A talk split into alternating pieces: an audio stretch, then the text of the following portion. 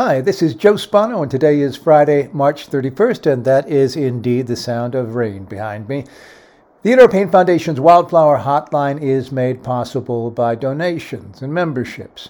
Please support the hotline today. Sunday, April 2nd, is the annual open house for Prisk Native Plant Garden. Now, Prisk is the story of a weedy, empty lot to a rich native plant garden played out over 28 years. The author of the story is Mike Letteriello, director and steward of the garden. He said rain and cool temperatures have delayed the bloom somewhat, but on Sunday, after a few days of sunshine, plants will be popping with the fresh colors of spring for new and recurring visitors. Yes, I said recurring visitors. They have watched the remarkable evolution of the garden from the planting of a small, now mature island oak to the installation of the newest feature, a waterfall, stream, and pond system that anchors the garden's riparian habitat. Walkways weave through the garden, allowing visitors to experience the floristic beauty of California's rock strewn desert washes, iconic chaparral, oak woodlands, and wildflower rich meadows. Some of the plants are also from California's Channel Islands. The backbone plants include trees, shrubs, and perennials, representing the habitats from which they come. California ceanothus species, flannel bush, woolly blue curls, and island mallows are large shrubs decked out in blue, gold, and purple blossoms, respectively. Perennials include various species of monkey flower and shades of red and orange, fuchsia pink hummingbird sage, blue sages, golden yarrow, lavender Gooding's verbena, and pitcher sage, and bright yellow canyon sunflower. Annual wildflowers are bountiful in addition to the usual suspects of California poppies and arroyo lupin, there are swaths of yellow and gold produced by meadow foam, gold fields, blazing star, tidy tips, and desert fiddleneck. Shades of pink created by bird's eye gilia, miner's lettuce, and elegant clarkia catch your eye as well. Five spot, baby blue eyes, tansy leaf phacelia, Mojave bluebells, and chia fashion of a palette of blues. Mike says, ignore the occasional lush weed not yet yanked. For more information and directions to the garden, please visit the online version of Theodore Payne's Wildflower Hotline. We have an update from Pinnacles National Park in Central California.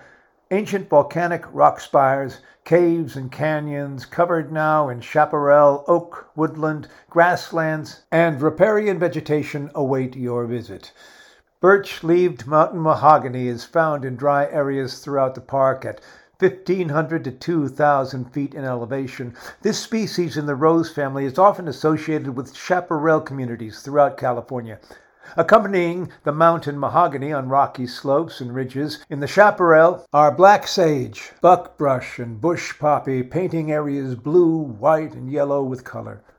Annuals that can be found sprouting in the chaparral community in sunny grassy areas, sometimes in large patches, are golden orange tufted poppies. White flowering Fremont star lily is coming up in grassy locations along trails. Arroyo willow is a riparian shrub species that is adapted to grow along creeks and riverbeds and provides habitat for many wildlife species. At Pinnacles, arroyo willow can be seen along Chalone Creek, Blue witch is a densely hairy shrub with blue purple flowers with contrasting bright yellow centers. Blue witch blooms nearly year round and is not very picky about where it grows, so you can see it occupying many habitats. Silver leaf bush lupin, on the other hand, prefers open, sunny places where it is now blooming profusely. Woolly paintbrush, characterized by dense hairs found on its stems and leaves, is often found in rocky, dry places and can be spotted from afar by its bright red color. Warrior's plume, also distinctive red in color, is a plant found in shady areas in oak woodlands and underneath shrubs where it is protected from the sun. If you're planning to visit this treasure of the California park system, check road and or trail closures that may be storm related or closed temporarily due to raptor nesting. There are many lovely trails in the Santa Monica Mountains, but this week, Nicholas Flat via Decker School Road near Malibu is full of wildflowers. Along this loop trail, you experience spectacular mountain and ocean vistas. The flora includes a diversity of flowering plants. There is a large pond along the trail as well. This week you can see chocolate lilies, Padres shooting stars, blue-eyed grass, greenbark ceanothus, hummingbird sage, and fields of fiddleneck and bluedicks. Pacific pea is climbing up on taller shrubs to show off its pretty pink flowers. And that's all for this week. Visit the Wildflower Hotline website to see photos of these and more wildflower sites. Create an at home super bloom. The Theodore Payne Foundation's Poppy Days spring sale is today, March 31st, and Saturday, April 1st. There'll be a great selection of colorful annuals and other spring wildflowers. Check the TPF website, theodorepayne.org, for details. The next report will be available on Friday, April 7th.